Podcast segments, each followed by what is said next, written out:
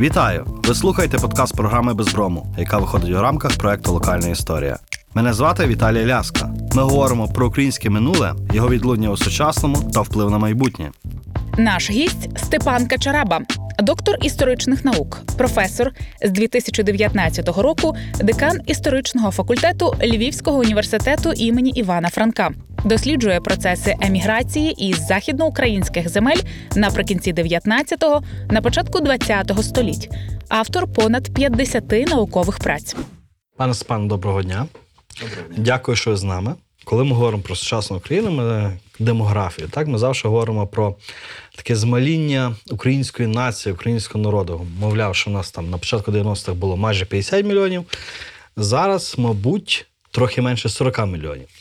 Але попри те, ми дуже рідко і дуже мало говоримо про українську діаспору, про Україну поза Україною. Якщо ми говоримо про українців, які живуть в світі, то яким часом ми можемо датувати от появу української діаспори, коли українці почали вириватися поза кордони ще не своєї держави, але тих держав, де вони мешкали так моноетнічно і компактно.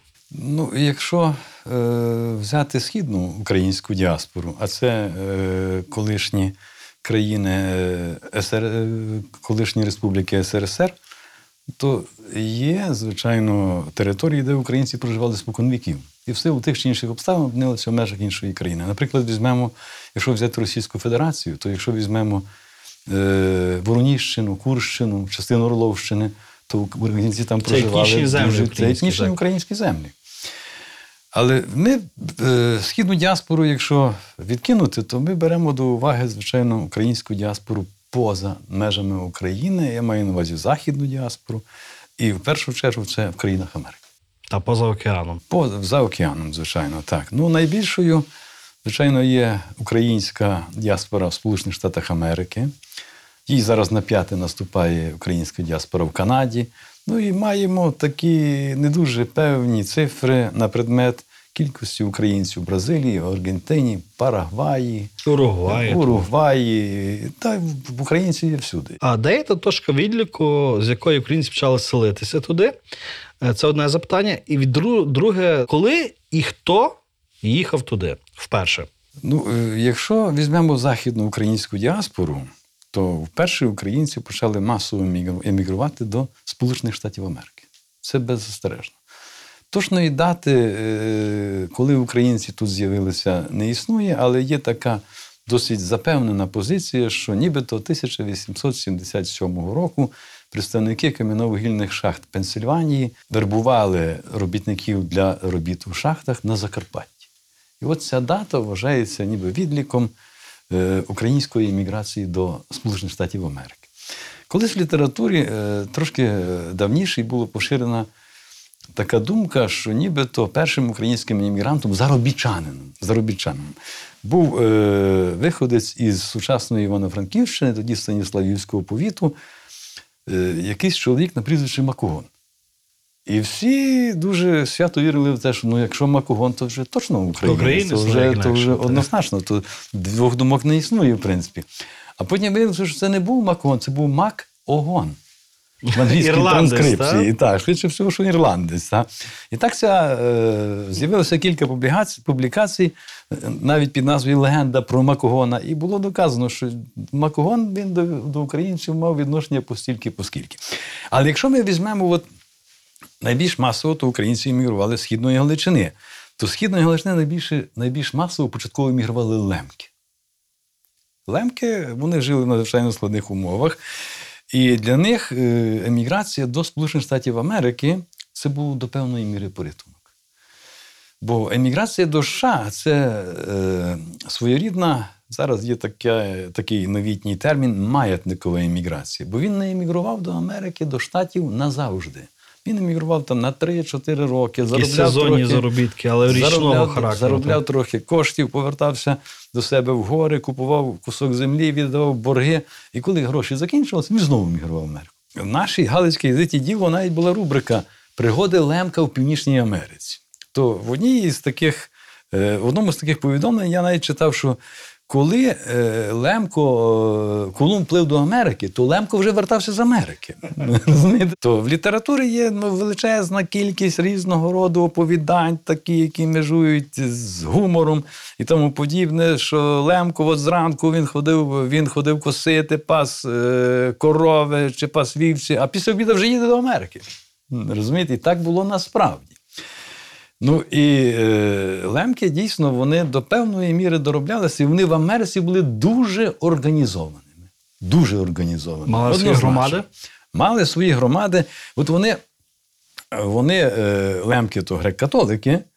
І коли Галицьким митрополитом був Сильвестр Сембратович, а він теж е, лемко. Розумієте, тоді е, вони звернулися до Сильвестра Сембратовича із, ну, з, з листом із е, проханням прислати їм священника.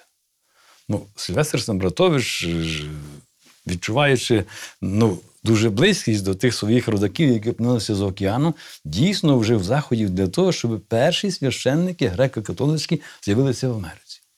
І таким першим священником греко-католицьким був е, Іван Волянський. Дуже відомий чоловік серед української діаспори, організатор перших греко-католицьких парафій е, в Америці. Але крім того, він перший почав видавати україномовну газету Америка. Ну, А це які роки? це 80-ті 80-ті роки 19 століття. Ця газета Америка, її можна побачити в відділі е, е, на бібліотеки Стефаника на Винниченка. Вона є не, не, вся, не вся підбірка.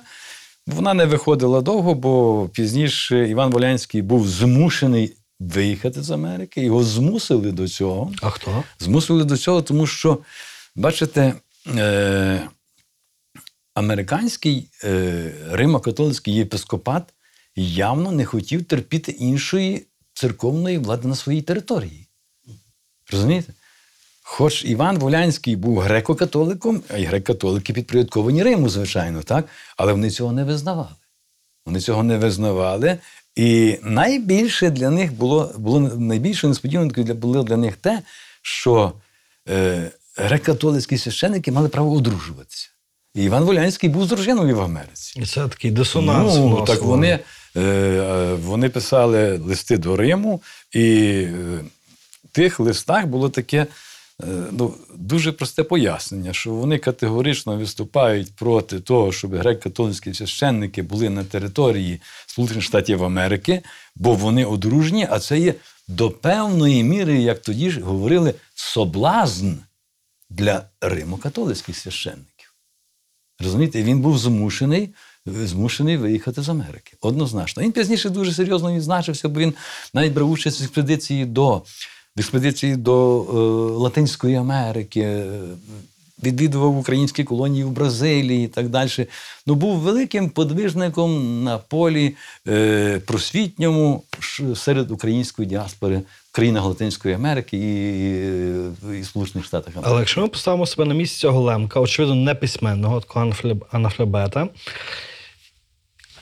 Лемківщина, Америка. Шлях дуже довгий і дуже такий непевний. Як оцей Лемко потрапляв до Америки? Хто його авансував, хто ним опікувався? Як він, е, врештою, цю дорогу через океан е, пере- Долав це, так? Долав, так. Це ж... ну, е, здолати дорогу було не так складно, головне було мати запевне, мати кошти для цього. Ну, але я е, в даному випадку хотів би наголосити на тому, що серед лемків величезну агітаційну роботу вели імміграційні агенти.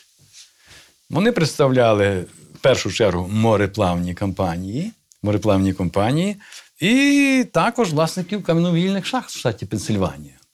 Вони могли на певному етапі оплачувати їхній переїзд до США. То так звані законтрактовані робітники. Яких ти тут найняв і туди так, везеш він туди. там так? потім починав працювати на шахті, повертав ті кошти. Ну, то був своєрідний кредит. Пізніше американським законодавством це було заборонено. Заборонено. А на даному етапі, от якщо взяти до е, останнього чверть 19 століття, це дозволялося. Розумієте? Ну, він їхав, наприклад, дорога то е, була такою. Він їхав до станції Мисловиці, е, то неподалік від Кракова. із Мисловець до Гамбурга або Бремена. А звідти кораблем до Сполучених Штатів Америки. То вже проблеми не було. Інша справа, інша справа подорож через океан. Ну так. Це, Для людей, які е, не, не для- бачили моря. Для е, українця загалом і для Лемка особливо, це було щось, щось несамовите однозначно, коли можна було кита побачити і тому подібне. Але інша справа, як цю подорож пережити. Ну, е, ви розумієте, що е, морська подорож вона може часом спровокувати морську хворобу. Як мінімум. Це буквально означає, що заколисування діє на е, внутрішнє вухо, і людина почуває себе дуже і дуже зле. Дуже і дуже зле. Я, наприклад, е, колись віднайшов в нашому архіві, Центральному державному історичному е, архіві України у Львові, щоденник Івана Дорундяка. Іван Дорундяк це селянин із села Сопове е, Коломийського повіту, який із відомим галицьким діячем Осипом Олеськівим їздив на звіди до Канади. Подивіться, чи Канада є придатною для е, еміграції наших е, українських галицьких селян. Ну, він, попри те, що він був селянин звичайний, він був письменний. І дуже цікавий, дуже в всьому зацікавлений, то він вів щоденник. І цей щоденник невідомо хто і невідомо коли передав у НТШ. І цей щоденник зберігається в архіві. Інша справа, що встановити, коли він був дуже важко, тому що немає перших сторінок в цьому щоденнику, але коли я цей важко, щоденник так? розпізнав. Ну він веде свій опис ще від весни народів 1848 року. Дуже цікаво, він служив в армії тоді, розумієте? Ну і ну, то він цю морську подорож описав ну, просто прекрасно. Як він бачив китів, як він бачив, як е, люди хворіли морською хворобою і так далі. Що він ледве то пережив, Осип Олеський той взагалі починав вмирати там від тої морської хвороби. Так що це було величезне випробування для всіх емігрантів, бо тоді іншого транспорту добратися, е, опинитися за океаном просто не існувало. Тільки корабель. але серед перших мігрантів були лише чоловіки, мабуть, так? Здебільшого чоловіки. Якщо візьмемо Канаду, то в Канаду вже емігрували, бо Канада це чітко виражений тип постійної еміграції. Сюди еміграли цілими родинами. Чоловік, дружина, діти і так далі. Але початково то чоловік їхав, як вони тоді, як тоді казали в Галичині, на звіди, подивитися, що собою представляє Канада, ну, отримати там якийсь гомстед і так далі, і тому подібне. І вже тоді він повертався до е, своєї родини. старої батьківщини, забирав родину і тоді емігрував до, емігрував до Канади. Так було з нашими першими емігрантами Іваном Пилипівським і Василем Єленяком, які двоє емігрували. А пізніше Єленяк залишився в Канаді, а Іван Пилипівський повернувся на батьківщину і з однією метою привезти до Канади свою родину і родину, е, родину Василя Єленяка. І так, в принципі, сталося. Розумієте, то, е, в нас така уява завжди буває до певної міри, знаєте, оманлива. Що от наш українець опинився в Штатах, а навіть зразу багатий. Він зразу, він зразу багатий, Має він, гроші, він має доляри. купу грошей, е, тільки не знає, як їх порахувати, де їх ховати і тому подібне. Але то було далеко не так. Українці в Канаді, по-перше, отримували найгірші землі, які в Канаді були, бо найкращі землі провінції Онтаріо вже давно англосакси розібрали. А українцям світили землі в провінціях Манітоба, Альберта і Соскочеван. Які треба було обробляти Не найкращі землі. Це землі порослі чагарниками. Е, і найбільше там було трепітника. Трепітником вони назвали Осику. Ну, трепітник. Ну і до того, щоби отримувати якісь дивіденди з того гомстеду, який ти отримував, ну, треба було тяжко наробитися, щоб довести її ту землю до ладу. Ну, але можете собі уявити, для українця це було ну, просто вбивчим аргументом. Він в Канаді отримав гомстед 40 гектарів. Він себе починав уявляти галицьким поміщиком і собі думав, що його Господарем. місцевий пан має землі набагато менше, ніж він має в Канаді. Розумієте? А він міг, е, земля коштувала символічні кошти, він міг мати кілька гомстедів. Тому українці початково, як приїжджали в Канаду, то дружина залишалася з дітьми десь там в такій, е, умовно можна назвати хатою, яку напівземлянка, напівхата і так далі. А чоловіки подавалися на заробітки в Канаді, вже на заробітки, будівництво мостів, залізниці і так далі. Заробляли якісь певні кошти, потім почали господарити. Ну, бачите, Канаду він з собою не міг взяти коня. Не міг. Правда? Він не міг взяти з собою той реманент, яким він тут користувався. Все це треба було придбати в Канаді. Для того, щоб придбати, треба було заробити гроші. А заробити кошти, е, привезти е, значні кошти з багатьом, не багатьом вдавалося, бо вони їх значних коштів не мали. Але треба було проплатити е, корабельний квиток, агенти могли облопошити до, до нуля однозначно. То один іммігрант розказував, що він мав з собою тисячу, тисячу доларів, а потім виявилося, що йому з тої поїздки всі залишився тільки один долар. Все решта пішло на транспортування. Так. Можна було е, якийсь досить тривалий час очікувати на е, корабель і так далі. Все це коштувало значних коштів, розумієте? Ну, по-перше, а по-друге, ну, треба було чимось харчуватися. Людина Божим духом не може жити, правда? Так. А чи ми можемо говорити, що з Галичини, так, умовно кажучи, коли ми Західну Україну говоримо, е, що за океан мігрували бідні люди? Бідні люди, е, ну, е, ну скажімо так, люди, які ну, були на найнижчому щаблі соціальної драбини, то вони, як правило, емігрували не до Штатів, не до Канади, а до Бразилії і до Аргентини. До Бразилії через те, що бразильський уряд після скасування рабства 1888 року, раби стали вільними, був надзвичайно зацікавлений в робочій силі. І е, ця зацікавленість в дешевій робочій силі привела до того, що уряд і уряди окремих штатів Бразилії оплачували морську подорож емігрантів. Тобто забирали цю леву частку видатків. Ну, майже всі видатки. Треба було тільки доїхати до якогось італійського порту. І з того італійського порту його забирали. е, Він сідав на корабель і опинявся в Бразилії безкоштовно.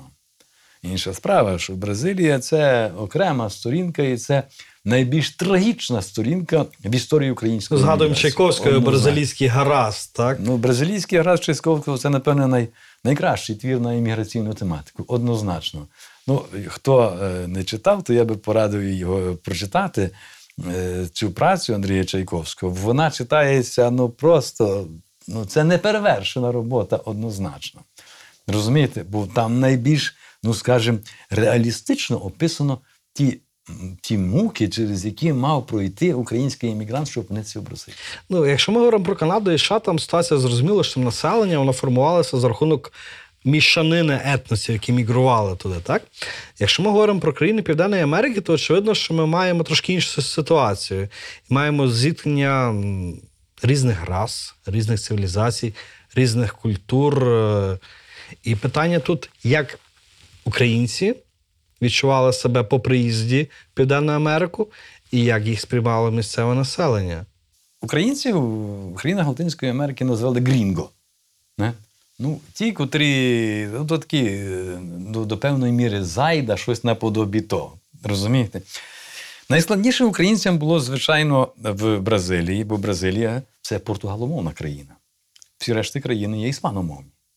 Той, хто не мав коштів емігрувати до США і до Канади, той емігрував до Бразилії. Але в Бразилії е, рай їх не очікував. Хоч агентура розповсюджувала неймовірні оповідання про рай в Бразилії. Ну, Це Сільвіо Нодарі, агент Ну, відомий. відомий агент Сільвіо Нодарі, який прийшов пішки через всю Галичину, видавав себе за селянина. Знаєте, ну, е, тих оповідань є дуже багато. Я навіть колись е, в своєму часі написав цілу розвідку про це.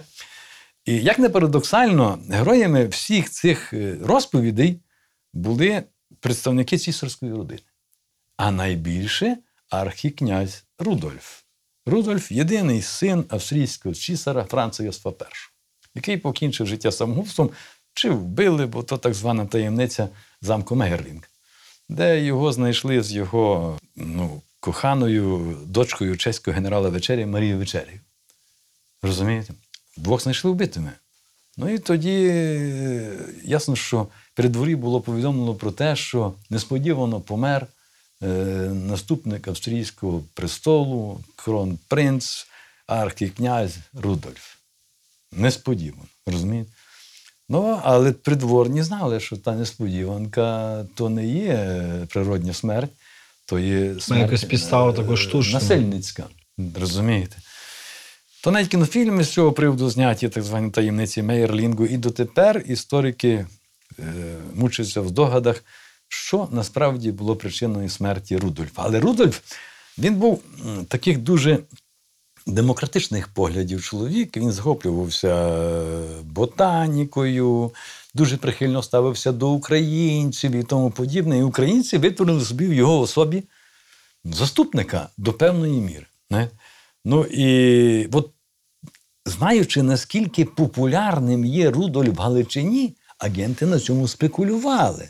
Розумієте, вони розказуючи селянам е, малоосвіченим або взагалі неосвіченим про те, що архікнязь Рудольф не помер, що він живе і його мають проносити царем Бразилії. Розумієте? Коли стояло питання про республіку в Бразилії, то українські селяни починали говорити про те, що вони не мають нічого проти республіки, але хотіли би, щоб вона мала царя. Розумієте? Ну, це доходило до, до абсурду, звичайно. Воно е, навіть трохи смішно виглядає. Але, Але він був незмінним персонажем всіх легенд і так далі. А вже що агенти розказували про Бразилію, ну, то один Господь знає. Розумієте, то, що в Бразилії, в Бразилії картопля родиться така, що один чоловік її не в змозі підняти. Будинків там ніхто не будує, їх ніхто взагалі не знає, бо там дерева мають таке листя, що достатньо їх кілька взяти, накритися і живеш як будинку. Абсолютно. Розумієте? Ну, е, картоплю то збирають три рази на рік. Ну, ну взагалі, ну несамовиті речі. І селянин, селянин наш Галицький, починав потроху в це вірити. Йому здавалося, що його в Бразилії чекає рай. Але чому то поліція переслідує тихенько? Значить, тому щось є. Не хоче Бо Австрія пани- пустити, пани так? Не хочуть, щоб галицькому селянину було добре. Ну, але я е, хотів би все-таки повернутися до імміграції в Бразилію. Це трагедія. Це трагедія страшна. Ну, е, уявімо собі, що наш українець опинився в порту Сантос Бразилії. Опинився він в цьому порту, значить, е, кілька днів його піддавали карантину, знаєте, щоб не завести якісь хвороби і так далі, і тому подібне. І е, за той час йому підшукували роботу. Він міг там проживати якийсь певний час, в тому умовно назвемо готелі і так далі. А е, потім йому пропонували, пропонували якусь роботу. Якщо його ця робота не влаштовувала, йому вже роботи більше ніхто не шукав, йому тепер вже казали, куди ти маєш їхати. Все, вже тебе ніхто не запитував. Як- Якщо ти відмовився від пропозиції, ти поїдеш туди, куди тобі скаже. Але тут принципово галицькі селяни їхали до Бразилії за землею. За не землею, та, звичайно, землі. Так, звичайно. Так? Та, їм роботу та, та, пропонували не на землі. Ні, їм пропонували роботу на землі. В першу чергу, в першу чергу на землі. Е, найбільш такою сприятливою для європейських іммігрантів е, в Бразилії була провінція, пізніше провінції в Бразилії е, перейменували на штати Парана. Ну, е, правильно буде наголос на останньому складі, буде штат Парана. Там будувалася залізниця через Парану до штату Ріу Гранді до Сул. Розумієте, там були задіяні величезні інвестиції, американські, англійські, французькі і так далі, і тому подібне. І землі навколо цієї залізниці віддавалися тим працівникам, хто працював на будівництві залізниці. Це величезні землі. І клімат провінції чи штату Парана він близький до європейського. Тому він був для українців це найбільше підходив. Розумієте? І то українці найбільше сюди прагнули потрапити. Ну, але українцям, українцям давали землі, як правило, віддалені від шляхів комунікації. Навіть якщо б наш галицький селянин виростив, не знаю, який врожай і так далі, його треба було Куди продати? продати. Як його продати, коли нема шляхів комунікації? Бразилія це суцільне бездоріжжя. Суцільне бездоріжжя. Ну, а в найбільш трагічній ситуації опинялися селяни, які потрапляли на працю е, на плантаціях кави. Це фазендейро місцеві ними просто знущалися. Люди вмирали тисячами, там тисячами, однозначно. Якщо візьмемо, що еміграція до е, Бразилії почалася десь з початку 90-х років 19 століття, ну, такий вже масовий характер почала набувати, то один галицький священик, який приїхав в Бразилію у 897 році, застав там три тисячі українських могил. Тобто частина людей померли від е, несамовитої спеки. Не можете собі уявити. Штат е, Еспіріту Санту чи е, Ріо де Жанейро. Це страшне. Ну, ясно, що плантації кави там величезні, фауна. але та жовта пропасниця, як вони називали, жовта. Комахи всілякі. Та ну, ну це просто Змії. це просто жахіття. Українці не адаптовані до таких, до таких страшних кліматичних умов. Можете собі 50 градусів температура. І наглядач, чорношкірий наглядач над тобою. Тяжкий випадок, однозначно. Нове Тому, рабство. Ну, ну, то їх, їх так і назвали новітніми рабами. Однозначно. Афери е, тих е, агентів мореплавних компаній, ну, та це можна писати не одну дисертацію з цього приводу, були настільки, ну, настільки значними, що тих селян, які прагнули до Америки, могли запроторити в Бразилію, наприклад. Ну, одну групу селян із е, Борщівського піту запроторили на Гавайські острови. Це коли? Можете собі уявити? 1898 році. На Гаваї. Запроторили на Гаваї. Ну, Гаваї то зараз в нашому розумінні, то Гаваї. Але тоді Гаваї це е, територія ще майже не освоєна, величезні плантації цукрової тростини, і там працювали наші українці. Конгрес Сполучених Штатів Америки прийняв, приймав рішення про те, щоб їх повернути на континент. Можете? Цілий. Яка, яка доля, ну, е, яка, вірніше, не доля, а недоля була тих селян, які прагнули е, емігрувати до Сполучених Штатів Америки. А їх агенти запроторили на Гавайські острови. Вони здійснили чуть не кругосвітню подорож.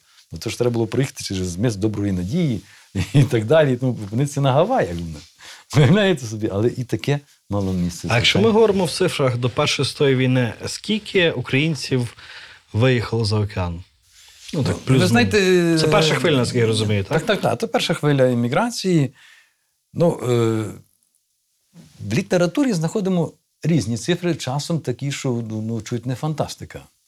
Але якщо так більш реально дивитися, то найбільше плутанини є з цифрами до Сполучених Штатів Америки. Ми можемо говорити десь таку приблизну цифру, що до США, до США емігрувало до початку Першої світової війни приблизно 500 тисяч українців. Це дуже багато. 500 тисяч українців. Переважно з Галичини. Переважно з Галичини, а виключно з Галичини. Ну, з Галичини, Північної Буковини частково, частково із Закарпаття, так. з західноукраїнських земель, будемо казати так. Бо зі східної України в тому часі не емігрували, як правило. Там Інший знаходили був. поодиноких іммігрантів, і, і то було дуже і дуже небагато їх. Е, Розумієте, от що стосується Канади, то ми знаємо, маємо достеменну цифру. До Першої світової війни то е, 170, 170 тисяч українців мігрувало до, до Канади. До Бразилії приблизно, до Бразилії приблизно 40 тисяч і до Аргентини приблизно 10 тисяч українців. Ну, е, ви ще казали про Уругвай і Парагвай. До Першої світової війни сюди еміграції не було. До е, Уругваю там могли якісь одиниці там опинитися. Не Там маса. Кордони умовні в в тому часі були. Була криза е, в Аргентині, а економічна криза в Аргентині, а в Бразилії було економічне піднесення. То той, ті наші іммігранти, і не тільки наші, могли покинути Аргентину опинитися в Бразилії. Їх ніхто не чинив перешкод жодних. А от уже в міжвоєнне 20-ліття, то наші українці опинилися. Ну, 10 тисяч українців опинилися в Парагваї. Так. В Парагваї. А Парагвай це взагалі унікальна ситуація. Мені здається, там Парагвай там була дуже така міграція локальна з Волині, ні? То як, як то, ну, волиняки вони були дуже спраглі до імміграції, розумієте? Але саме Парагвай. До Першої світової війни. Тоді, розумієте, після світової економічної кризи 1929-32 років Велика депресія. країни так? обмежили е, еміграційні потоки. Не? Ну, а і тут відкрився еміграційний ринок в Парагваї. І туди за кілька років, з 1936 по 1939 рік, майже 10 тисяч вихідців українців з Волині опинилися в Парагваї. Майже 10 тисяч. Можете собі уявити? Це. Величезна, за кілька років. вели- за кілька років величезна кількість. Вони опинилися в Парагваї. Частина опинилася в Уругваї і так далі. Але в Уругваї це була міграція радше з Аргентини. То, е, то так звана рееміграція. Ні, ні, рееміграція то називає. Вторинна еміграція. Вторинна, тобто він емігрував до Аргентини, опинився в Уругваї. Тобто він спочатку приїхав в Аргентину, а потім з Аргентини подався в Уругвай. Бо там були кращі умови для е, проживання. Якщо, якщо говорити про весь американський континент, дуже важливо, чим займалися там українці. Так, хтось займався сільським господарством, хтось працював на шахтах, хтось е, там був в якихось робітничих факторіях, Бог знаде. Е, от якщо ми так говоримо згрубша по країнах, так хто де працював? Тобто, де українці себе чули? Ну, найбільш впевнено, напевно, українці себе е, чули, звичайно, в Сполучених Штатах Америки. Однозначно. Але е, бачите, ми звикли говорити про українців як про землеробів. Так? Так, здебільшого В так. Канаді, е, в, в Штатах, в Сполучених Штатах Америки, в тому часі вже вільних земель не було. Їх ж давно пороздавали. Розумієте, після закону про гомстеди, коли е, гом, е, гомстед коштував 10 доларів, то їх просто скупили величезні кількість. Земель не було. Тут українці працювали, як правило, на шахтах. Ну і на інших дуже важких е, фізично важких роботах. Але не в сільському господарстві. Ні, це одиниці в сільському господарстві. Канада це чисто сільськогосподарська імміграція. Бразилія. Бразилія, Аргентина чисто сільськогосподарська імміграція. Аргентина так само. Розумієте, от такого чину ситуація була. Ну, звичайно, що найбільше, бо я ж казав вже про те, що для того, щоб досягнути якогось рівня в сільському господарстві, треба було тяжко наробитися. А в в Штатах е, заробити гроші в шахті можна було одразу. Ну, звичайно, десь місяць-два працював кілька років, почував себе дуже впевнено. А в Канаді треба було перше довести до ладу той, ту земельну ділянку Гумстед, потім той врожай е, продати, потім купити якийсь реманент і все, що залишилося. Ми маємо мігрантів, які рухаються за грошима. Так? Хтось заробляється в сільському господарстві, хтось в шахтах. Так? І водночас маємо формування діаспори як певної же спільноти, яка е, об'єднана, це громада, так? Громади мігрантів, які об'єднані тугою за тої батьківщини, які об'єднані тим своїм походженням, тому подібне і тому подібне. От е, коли оці е, громади мігрантів трудових проросли в певні національні громади в тих чи інших країнах? Ну, найбільш е, національно свідомою е, на самому початку була українська еміграція в США. Поза всяким сумнівом. Ну, по-перше, вона була дуже великою. Українська діаспора в цій країні. Українці вже якоїсь до певної міри були платоспроможними. Тут з'явилася українська преса, я вже вам казав про газету Америка, яку видавав священник Іван Волянський. З 1893 року українці почали видавати газету Свобода. До речі, виходить до неї газета Свобода. З'явилися перші політичні організації і так далі. Величезну роль відігравала в організації української е, еміграції в її е, суспільно-політичному житті величезну роль почали відігравати церква і так далі.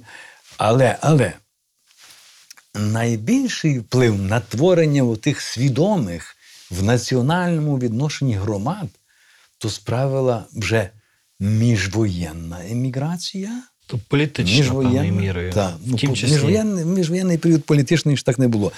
І ну, найбільше, най, най, найбільше, звичайно, е, українська еміграція після Другої світової. По війні. Це була виключно політична еміграція. Виключно. Це були особи, е, які переселені в Штати, в Канаду, в Бразилію, Аргентину, таборів для переміщених осіб на території DP. Німеччини, так звані ДІПі і тому подібне. Але здайте собі справу. Рівень формальної освіти е, для українського іммігранта кінця 19-го, початку 20-го століття був дуже низьким.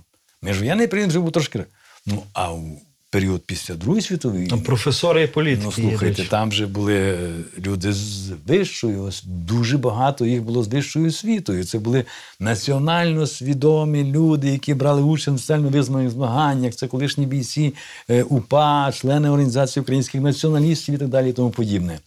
І вони е, українське національне життя організували чи піднесли на дуже дуже високий рівень. Однозначно. А наскільки українська міграція, українські мігранти були піддатливі асиміляції? От найменш піддавалися е, асиміляції це українці в Бразилії, Аргентині і в Канаді. А чому? Ну, бо вони жили, ну скажімо так, в замкнутих в своїх замкнутих середовищах. Десь на селах, на жили далеко, своїх. вони жили далеко від е, великих міст і так далі, і тому подібне. А якщо візьмемо Сполучені Штати Америки, то вони жили всі в містах, в робітничих поселеннях і так далі. В шахтах працювали і українці, і італійці, і, і поляки, і французи, хто завгодно. Але мовою для них спілкування була одна єдина англійська. Ну, тому українці тут е, дуже швидко денаціоналізовувалися, однозначно.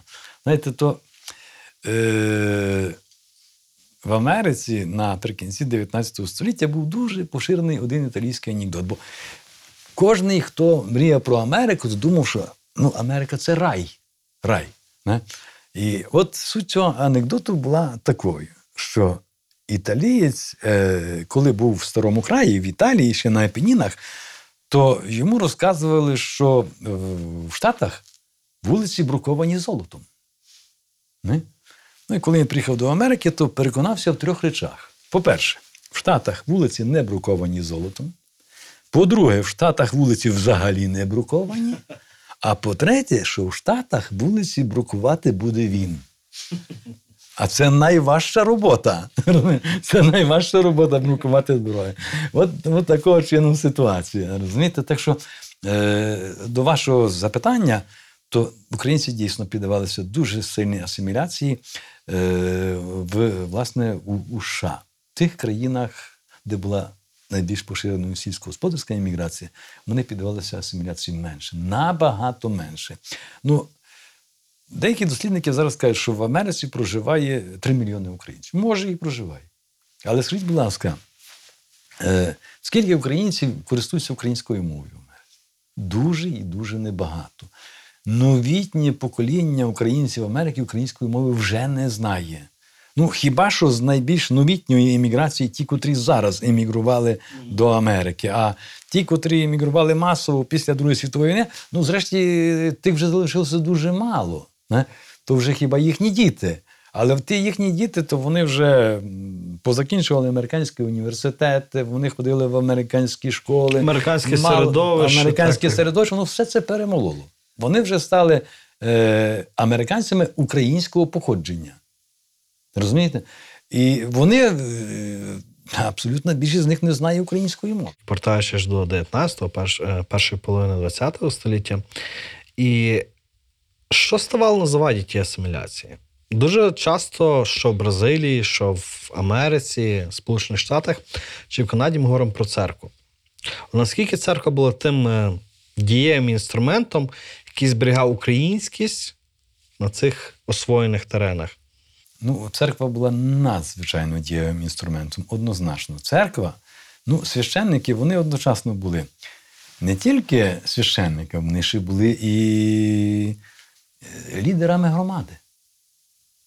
Вони мали освіту, вони, е, вони е, видавали, пре, видавали газети і так далі. Вони навчали дітей в суботніх недільних школах і тому подібне. Тобто вони були лідери. Розумієте? Абсолютна більшість недільних, суботніх і недільних шкіл, які були організовані українцями за океаном, вони е, були обідані священиків. А ми говоримо про монахів. греко-католицькі священники. греко-католицьких священиків. Ну, Але воно ще не відчувало конкуренцію з боку інших. Звичайно, Конфесії. звичайно. Ви бачите, Ну той же Пилипів в Канаді, він е, пізніше став Пилиповим. Ну, він став. Ну, Чи він там записано на Ну, епітафії він, його е, на Він по-різному е, записаний. Він е, в одних реєстрах значиться Іван Пилипов, другий як Пилипів, а в третьому випадку Іван Пилипівський. Розумієте? Але е, в Галичині його чомусь назвали Пилипов. Розумієте? Бо Єленяк Єленяк. До речі, е, щоб ви знали, Єленяк. Е, ну, е, Пилипів чи Пилипівський той загинув. Той загинув. А е, Єленяк той е, прожив дуже довге життя, чуть не, не, не 98 років прожив. Вже Фактично В там 1947 році був один з двох громадян, е, дво, один з двох осіб, які отримали громадянство Канади. Розумієте? щойно в 47-му році. В році. 47 році. Громадянство Канади. А до того він був. був громадянин Сполученого Королівства. Розумієте? А громадянство Канади вже тоді було запроваджене, то він був один з двох перших, першим, який отримав громадянство Канади. Е, Василь Єленяк. А Пилипівський, ну то нещасний випадок впав на весіллі, випав е, через вікно. І, і так загинув. Але він десь там мав якісь такі інтенції тяжіння до російської православної церкви. В Канаді Російська православна церква початково не мала таких дуже серйозних впливів.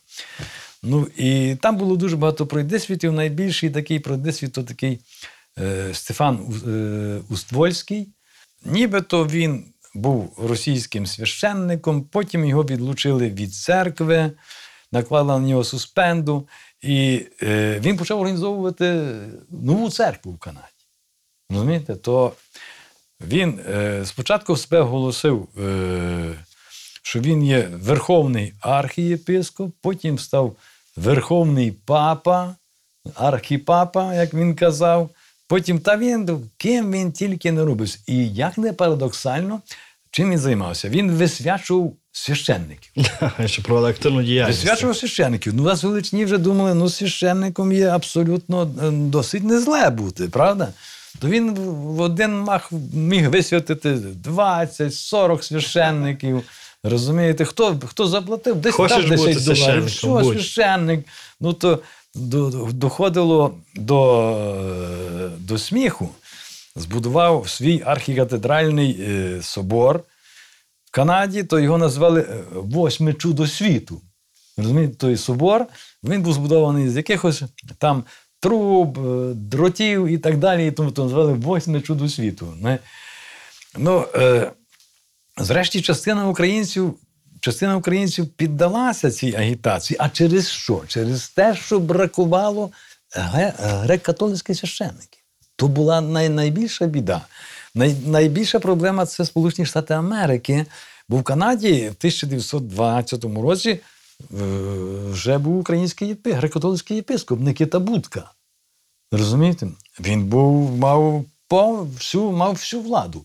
Бо канадський римо-католицький єпископат з цим погодився. Американський з цим не хотів погодитися. Ніяк. Тому е, Сотер Ортинський, Сотер Ортинський, то він, е, хоч в 907 році він став єпископом, але він був єпископом-помічником всіх решти єпископів Римо-католицької церкви. Тобто він не мав повноцінної влади. Це сталося вже набагато, пізні, набагато пізніше. Ну, Сотер Рутинський був надзвичайно е, харизматична постать. Недоля кілька разів е, запалення легенів, і так він в молодому віці, в молодому віці помер. Однозначно. А потім в житті греко-католицької церкви наступили, ну я би сказав, дуже складні часи, тому що е, греко-католики з Галичини мали свого. Е, Мали свого предстоятеля, греко-католики Закарпаття мали свого і так далі. Там і тому така, там, де ну, наступив, Три козаки, два гетьмани. так, наступив поділ. Це було дуже і дуже, це і дуже і дуже негативно позначилося на греко-католицькій церкві в діаспорі загалом. Якщо ми читаємо шкільні підручники, е, то 10-11 клас здається, то нас завжди ця українська еміграція за кордон, вона подається як явище унікальне, самобутнє, що, мовляв, лише українці з Австрійської імперії туди втікали. Як ми можемо на тлі цієї мозаїки Австро-Угорської імперії простежити? Українці, лише українці виїжджали, чи виїжджали і поляки, чи виїжджав. е, Яку частку українці мали посеред того руху туди Бачите, за океан? Українська імміграція вона належить до так званої новітньої імміграції вже. Якщо говоримо про кінець 19 чи другу Це половину новітня вже, це, це вважається новітня імміграція. Бо найстарша імміграція це була імміграція англосаксів. Англійці, французи, Це німці, століття, потім так? скандинави і так далі, і тому подібне. Ну, а вже в, е, в останній чверті 19 століття, ну то вже в еміграцію були втягнуті дуже серйозні італійці. Не забуваємо, що частина Італії була в складі Австрії. Однозначно, Тіроль. розумієте? Так. І е, було дуже багато італійців. Я вже не кажу про такі народи, якщо беремо Австро-Угорщину, словаки, чехи і так далі. Словаки взагалі вони там відсоток словаків по відношенню до усього словацького населення то був набагато більший, ніж е, відсоток українців. Поляки, само собою, зрозуміло. Так що українці то не було щось самобутнє. Однозначно, то е, була величезна кількість представників інших народів, які опинилися за океаном. Просто ми трохи пізніше вже почали масово іммігрувати, бо раніше еміграція переважала англосаксонських народів. Але якщо говорити про речі, які виокремлюють українцям за океаном, так е, ми дуже любимо згадувати про відомих персон українського походження, чи не там якісь підінфікують українці, там в Канаді ціле гроно діячів політичних, так починаючи від. Романа Гнатишина і тому подібне. Але цікаве інше, не стільки діячі, а скільки українці загалом, чи Канади, чи США, е, вони внесли, що вони внесли до культури тих е, держав. Так, борщ, я не знаю, писанка, Ні, вареники, вареники. вареники, Чи ми так. можемо обмежуватися ще такими? Ні, ні, ні. Е, такими то таке речами. наївне уявлення, знаєте, що українці там знамениті своїми тільки е, танцями, співами. Так, так, ну, це таке Е, шароварне уявлення. Так. От якщо візьмемо Канаду, у нас таке враження, що наші українці далі обробляють в Канаді землі і так далі. Ні в якому, ні в якому разі. Серед українців Канади найбільше службовців це є лікарі, вчителі і так далі, і тому подібне. Розумієте? Тобто е, структура е, українців, українців дуже серйозно заз- зазнала, зазнала чи претерпіла дуже серйозних змін. Це вже не, та, не ті українці, які були наприкінці 19-го, початку 20-го століття. А якщо ми говоримо про українців зараз в Аргентині і в Бразилії, як саме зараз, в 21 столітті, з, з ними справа? В Аргентині, в Аргентині ну, існують ще такі організації об'єднавчого характеру. Це так звані українські центральні репрезентації. Вона є, українська центральна репрезентація є в Аргентині, є також в Бразилії. Але якогось такого, ну знаєте, дуже активного громадського життя тут вже ми, ми вже тут не побачимо. Однозначно. Тобто процес асиміляції, хочемо ми цього чи не хочемо, він бодай повільно, але він відбувається. Відбувається. Якщо ще на імміграції жили представники от тої четвер... третьої хвилі української імміграції, Це міжвоєнна. ні, третя хвиля це вже буде після Повоєнна, повоєнна, повоєнна так, так, так. Ну то ясно, що вони могли то громадське життя на якомусь е, рівні утримувати. Але здайте собі справу, це е, люди, які народилися у міжвоєнний період. Це вже абсолютна більшість їх вже немає. От я е, писав передмову до роботи Михайла Василика Українці в Аргентині. Розумієте? Ну, Михайло Василик 1926 року народження. Розумієте, це дуже старий чоловік. Однозначно. Ясно, що він вже не бере активної участі Ну, в житті громадському житті, громадському житті. Ну, а молодше покоління не виявляє інтересу до цього. Як не парадоксально, не виявляє інтересу. Але що Україна мала би зробити? От маємо, наприклад, Бразилію, так? Чи там Аргентину. Неважливо. Країни Південної Америки, де м, насправді ця українська діаспора вона не є така дуже монолітна, об'єднана. Слабенька. Ну, слабенька, так відверто кажучи. Що Україна мала би робити зараз у випадку Бразилії? Україна. Україна, як держава. Ви бачите, в нас е- виходить чи складається парадоксальна ситуація.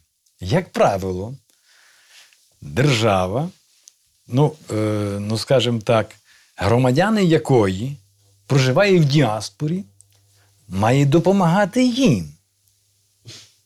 Розумієте?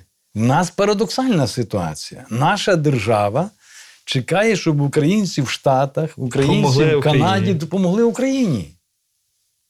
Це нонсенс. Розумієте, нонсенс.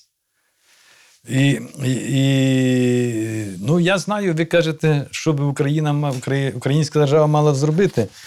Ну, в першу чергу, в першу чергу, забезпечити ті суботні недільні школи необхідними підручниками, може організовувати якісь е, необхідну допомогу вчителями і так далі. Але все це треба проплачувати. В Україні хронічно не вистачає коштів. Хронічно. Не треба важлива системна робота.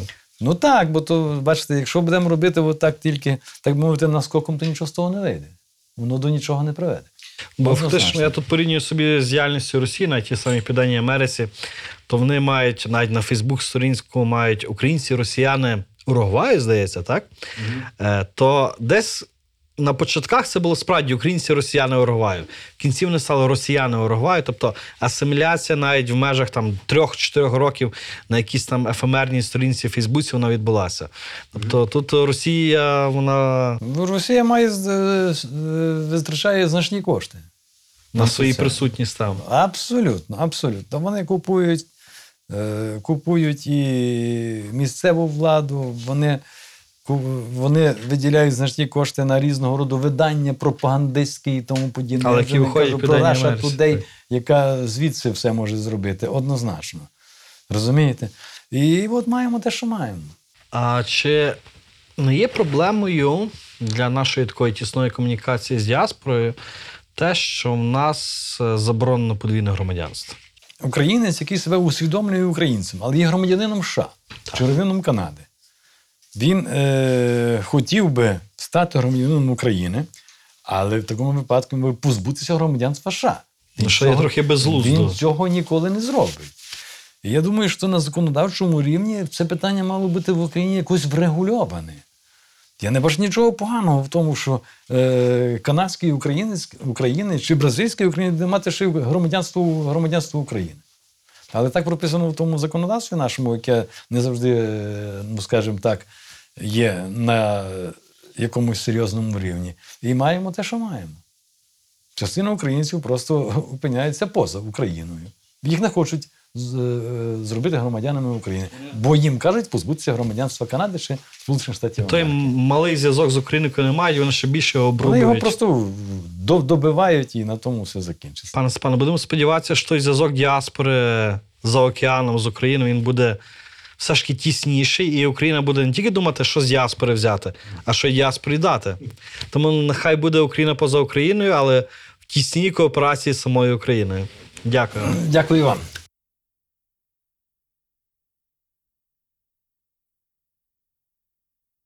Пане Степане, який історичний міф, на вашу думку, найбільше шкодить сучасній Україні? Мені здається, е, віра в дружбу між українським і російським народом.